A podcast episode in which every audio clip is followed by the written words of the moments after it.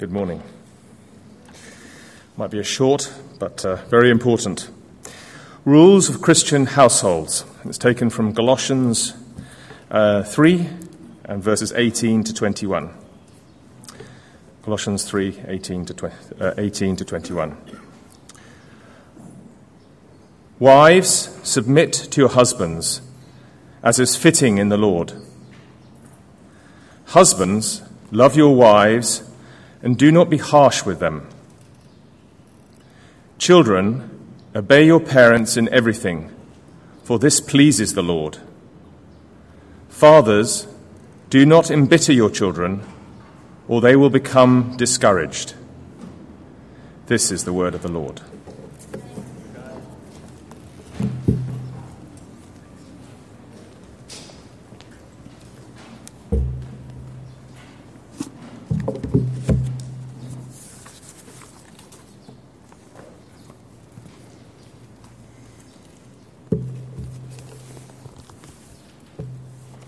Thank you, Stephen. Good morning. So, uh, we've been looking at a series on life in Hong Kong recently, and today we're going to be looking at family. What is God's design for families, and what does a godly family look like? So, Hebrew next week we'll be looking at the church family, and today we'll be looking at relationships within the immediate family. So you may have noticed from the slides that there's a hand there, and you might be wondering what that's for. It's just a subtle hint to remind us that if we need a hand in family, then we can go to God with that. Okay, so you might you might pick up on that as we go on. Um, but God is a family of three in one Father, Son, and Holy Spirit. So He's designed us for a family life within our homes and churches. And today we'll be looking at different aspects of family life together with these three points marriage, children, and parents. If you aren't married this morning, then don't worry. Um, and if you don't have children, don't think this message isn't for you today. There's a lot still that we can uh, learn together because we're all part of a family in some way. And it also helps some of you who are preparing for the future to think about what to look for when thinking about who um, to share life with in the future and who to start a family with. So hopefully we can all learn today um, from this. Uh, so we'll be looking this morning at Colossians. It's a short passage, but I'll also be looking at the parallel passage in Ephesians uh, the end of Ephesians 5 and start of chapter 6 as well. So it might help if you've got your finger in your Bible to have, have that open with you. Colossians is on page 834 if you'd like to keep that open as well. So our first point is on marriage this morning, and I must confess I'm not an expert um, on the subject. I'll have been married four years this coming Thursday, um, which is a lot less than most of you guys. Uh, but hopefully, together, we can look at God's plan for a great marriage. Firstly, if you're not married today, then the next two verses are still very important when it comes to looking for a spouse. If you look at verse 18 and 19 of Colossians 3, and also the parallel passage in Ephesians 5, verse 21 to 24, it says this. Uh, verse 21 Submitting to one another out of reverence for Christ, Wives, submit to your own husbands as to the Lord. For the, for the husband is the head of the wife, even as Christ is the head of the church, his body, and is himself its Saviour. Now, as the church submits to Christ, so also wives should submit in everything to their husbands. Firstly, guys, when you are looking for a future wife, look at what characteristics come up here that you need to look out for. You want someone who's going to respect Christ and then respect you under Christ. So look at this, verse 21 submit under reverence for Christ, which means they're living for Christ. They're putting Him and His will first in their life, and because of that, they will then respect you and submit to your will. It's very important, though, guys, this morning to understand this word submit before you expect your wife to do it. I watched a film not so long ago, which was a Christian comedy called Marriage Retreat. And uh, when this verse was read out in the church in the film, the main guys in the film are all nodding their heads and saying, yeah, yeah. And, you know, and it was funny to watch because as a viewer, you realize they've completely missed the point and, and they're looking at this verse out of context, okay? It's because she respects Christ and then you that she will allow you to make the final decision on something. But if you make a stupid decision, then she's going to find it a lot harder to trust you and respect you and listen to you. And also, by, by quoting this verse the wrong way at her, it's not going to help any of you at all. And actually, by doing that, you're disrespecting Christ and going against the very reason that your wife was going to submit to you. Can you remember the other week when Hebrew was talking about the di- disciples wanting to be the greatest? And Jesus says, No, that's, that's not how it is. You don't act like the Gentile rulers lording it over one another. Um, let me read that to you. It's from Matthew chapter 20, verse 42. Jesus called them together and said, You know that those who are regarded as rulers over the Gentiles lord it over them, and their high officials exercise authority over them. Not so with you. Instead, whoever wants to become great among you must be your servant if you want to make your wife or future wife respect you, you need to serve her. Which brings us on to finding a husband. Look around, ladies. Does the husband or future husband um, that you're looking at reflect Christ? Remember what Jesus says. You want someone who's going to serve you in love, just as Jesus did. Ephesians 5 says, Husbands, love your wives just as Christ loved the church and gave himself up for her. Does your husband or future husband serve at church? And how does he do that if he does? Does he do that lovingly or begrudgingly? Because that's how he's going to serve you and your family. Watch him with other people in the congregation. Is he harsh on them? Then he'll probably be harsh with you. Look at verse 19 here. Husbands, love your wives and do not be harsh with them. More importantly than that is what your um, more importantly than what your future husband or wife wants to be as you as you look for one, um, and more important than how much they earn or what they wear or how good looking they are is do they put God first in their lives? Do they serve and love others around them by pointing them to Jesus. Because that's what you want in marriage is someone who will point you back to God on your journey through life. 5 years, 10 years, 30 years down the line, you want someone who's going to love and respect God first, and if they are doing that, they will love and respect you. These two verses here, verse 18 and 19 of Colossians 3, are all about love and respect.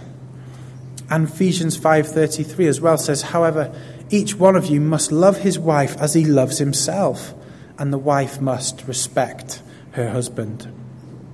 So to sum up then what the roles of husband and wife look like in a godly family, wives respect and submit to your husband's leadership under Christ. Now, obviously there are things that are not right to submit to in marriage. So if your husband is asking for money from you to go gambling or to spend on excessive alcohol, that's not right. Um, it's as is fitting in the Lord, is, that is written here in Colossians, which means what fits in with what Christ would do. So it's not submitting for the wrong reasons. That's important to point out here. Um, Keturah and I discussed things like job and family and Joshua, and I listened to her, and I really value her input because she talks sense and she wants the best for our family as well. Two heads are also better than one, and we usually come to an agreement. Her ideas aren't always good, but my ideas aren't always good. But she respects me enough to say what her ideas are, and I love her enough to listen to her. Um, when it came to moving to Hong Kong, we talked and prayed, and we both went through different thought processes about coming here. But Keturah knew at the end of the day that she wanted to submit to my decision. She, she said that I had the final decision as the head of our family whether we made uh, this trip or not, that the big decisions, you know. So, husbands, you're commanded to love your wife. Don't be harsh with them. Uh, I've been really thankful for our fellowship um, at men's breakfast. I don't know if you've never been here, if you're a man and you've never been to men's breakfast before today, it's really worth checking out. Um, get in touch with Peter Chi. His email's on the back of the, the sheet here.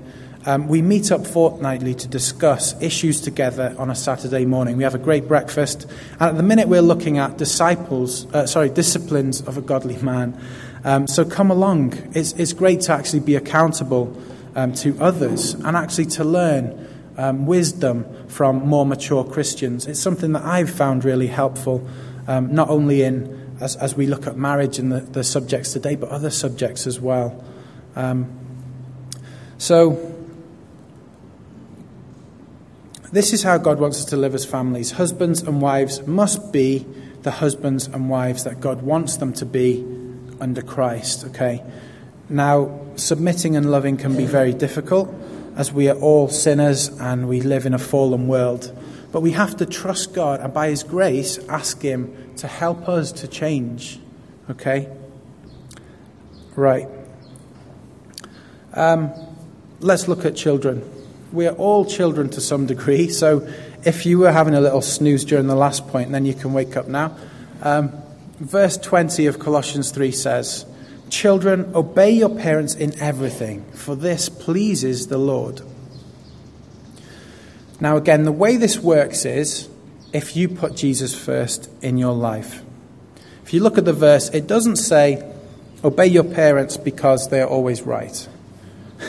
it doesn't say, obey your parents because they never make mistakes. It says, obey your parents because it pleases the Lord. If you put God first, then you'll want to please Him. It also helps you guys who are thinking about um, the future or getting married. It helps you uh, helps to prepare you. Does the girl that you're thinking of marrying obey her parents? And if not, what makes you think she'll listen to you? They've had 18 years or so to try and teach her, and you think you can change her yourself. Um, look at how people are with their families.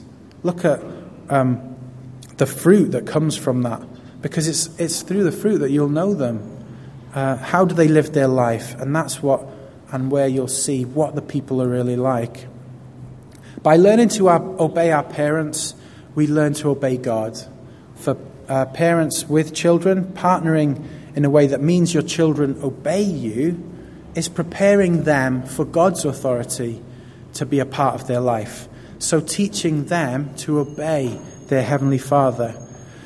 We need to train them in obedience and not let them grow up thinking that they can get away with compromises because that will affect how they approach God and His Word as, as um, they grow older. It also means that we need to teach them um, discipline and nurture them out of love, showing them God's grace. Pastor Paul Tripp says that obeying parents equals willing submission to authority without delay, without excuse, and without challenge. Now, it sounds amazing, but isn't this what we want our children to respond to to their Heavenly Father with? Um, whatever stage of life that we're in today, we need to obey and honour our parents, it tells us in Ephesians 6, verse 2. And obviously, for all of us, that looks very different depending on what stage of life we are in. Uh, as a child, we need to obey our parents. We need to, uh, they know what's best for us and they want to look after us. Then, as we grow into our later teens, you have more responsibility, more freedom. Uh, but again, you need to honour and obey your parents. Remember, when it's tough to do that, it's about pleasing the Lord, even though our parents don't always get it right. After 18, we're uh, independent and we know, well, should know right from wrong, but still we need to honour and obey our parents, especially when living under their roof. Uh, it also means, so this means things like going to a family dinner that your parents tell you to go to, even when you'd rather hang out with your friends. Um, it means wearing a shirt to church if your mum or dad tells you to. Um, honouring your parents means not talking about them behind their back or acting in a way that's dis- uh, disrespectful to them when you're out with your friends, okay? And then, when or if you get married, you should be mature enough to make the important decisions in life without your parents constantly watching over you. Uh, Genesis chapter 2, verse 24 says this That is why a man leaves his father and mother and is united to his wife. They become one flesh. Now, remember, your family dynamics change because of Genesis 2. God is first in your marriage, and then your wife, and then your children, um, if they come along. So you need to take this into account when your family asks you to do something. For example, wives, if your husband asks you to do something and then your, your mother asks you to do something as well, you should obey your husband first because he's the head of your family, not your mother. Obviously, this will depend on the importance or the nature of the situation and the matter at hand. If it's something serious, of course you're gonna you're gonna um, go and help out. So um, I'm not talking about trivial matters. I'm talking about um, in in everything. You know, use common sense. Of course, you'll honour your parents, but Genesis talks about becoming one flesh with that, with your husband. It talks about leaving your father and mother and starting this new family unit. So listen to your parents' advice and wisdom but discern when it's right to obey them. Um, it's not for them to decide where your children go to school or how you discipline them. That's for you and your spouse. And remember um, that you are modeling, uh, honoring, and obeying your, uh, to your own children as well. So, how you obey your parents, your, your children will learn from that, okay? So, when it's hard to obey your parents, or frustrating, or even when it's easy, remember that children model Christ submitting to his Father when they submit to their own parents. And Jesus obeyed God, his Father, and submitted to his will in dying on the cross for us. Um, and as we obey and honor our parents, we point others to Jesus, we point others to our Lord and Savior. So, parenting them. The verse is um, Colossians chapter 3 verses 21. Fathers, do not embitter your children, or they will become discouraged. Uh, those of you who are not married might be thinking, when I have kids, or if I have kids, I'm not going to do that. I'm not going to discourage my kids. I'm not going to embitter them. But actually, having become a father recently, is hard because a lot of parenting seems to be repetition, right? Um, so there's a danger that we end up sounding like a broken record. Do you know what a broken record is? It's, uh, it's when the same part of a vinyl record gets stuck on a loop and it keeps playing itself over and over. I have an eight month old boy, and that's what I feel like. I feel like a stuck record. I'm constantly saying, Don't touch that, don't touch that, don't touch that. and he ends up touching it anyway. It's like, oh typical. Um, but there's a danger that we embitter, um, embitter our children, isn't there? Um, I looked up the definition of embitter to give us a broader view, and it says, don't frustrate your children, don't make them resentful, and don't alienate them. If we keep repeating ourselves, there's a danger that we can do that. Um, but of course, it depends on uh, a, well, it depends a lot on their age. So as they understand more, we should know more about them. We should know them better. And we, we start to think how best to teach them in love because all children are different, aren't they? Um, so another thing is that we also exasperate our children if we try and parent them with selfish motives. So if you want them to be a world class cellist, but actually all they want to do is play piano or play rugby. You know, we have to think uh, what are the motives that we're doing for trying to um, encourage them or make them go a certain way? You know, is it something that we want for them, or is it something that we're letting them at a certain point um, make those decisions for themselves? Okay.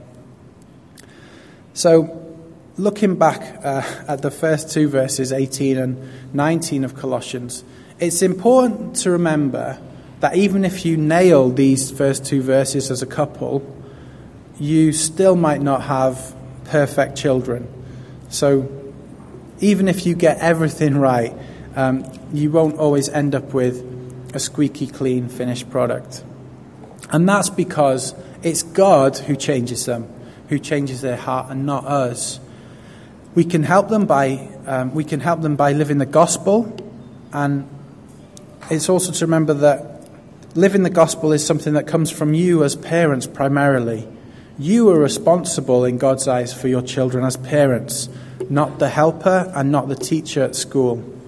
Um, I'm a youth worker here, and I only see your children if they come two or three hours a week. How many hours do you see them? I hope it's more than two or three. if not, maybe you're working too hard. Um, but your, your children and young people, they need to see the gospel lived each day by you. Okay, so they want to, they, you want them to be thinking things like, wow, my parents are really different than my friend's mum and dad. I can see how much my dad loves her, and look how she respects him when she talks back. Um, what is more important to you when you see uh, your children when, when, they, when you get in from work? Does it go something like this? How did that test go today? Did you get 100%? What? or, or is it more like, hey, son, did you see um, on the MTR the sun was setting on the way home from school today? Isn't God's creation amazing? He made everything, and yet He still wants to know us personally. Wow. So, how was school today? Yeah, you had a test, didn't you? Did you do your best? Well done. How does it work? I, okay, I know it's, it's not always going to be that simple, is it? There's lots more to it than that. But remember, what you invest in them matters for eternity. You need to be pointing them to Jesus and modeling Him to them. Okay? Um, so we need to teach uh, our children God's Word. We need to express our love for the Lord in everyday actions and declare His word in our everyday talk? Is it a natural, normal part of, of life for us? This is what Deuteronomy 6 says. Hear, O Israel, the Lord our God, the Lord is one. Love the Lord your God with all your heart and with all your soul and with all your strength. These commandments that I give you today are to be on your hearts. Impress them on your children. Talk about them when you sit at home and when you walk along the road, when you lie down and when you get up. Tie them as a symbol on your hands and bind them to your foreheads. Write them on the door frames of your houses and on your gates. Teaching God's word should be central to what goes on in our homes. We are modeling Christ to our children. Jesus needs to be at the center of our hearts and at the center of our homes. So, in conclusion today, we see this morning that God has designed, fam- uh, designed our families in a way that every family member models Christ as they live within their family unit under Christ. Okay? So, wives submit as Christ did, husbands model Christ as the head of the family. Children model Christ as they submit to their father, as Christ submitted to his father. And parents reflect God's love and leadership to their children. So, what does your family look like this morning? Who are you pointing to? Who are you reflecting as a family this morning as you live for Him in Hong Kong? Let's pray. Heavenly Father, we thank you so much that you are sovereign God who, who knows us personally and individually. You know, Lord, each of the things that we struggle with at home, each of the things that we struggle with in our families, and also the joys, Lord, that we share um, with our families. Lord, we ask that you would grant us today the ability to understand more of who you are and how to model Christ to our families, how to share you with others around us, how to share those with those who are closest uh, to us. Lord, I ask that you would bless us today as we go out to live for you in Hong Kong. Um, give us wisdom, Lord, to deal with the day to day issues that we face and help us uh, to focus more on you as the week goes on. And we ask this in your saving and wonderful name. Amen. Amen.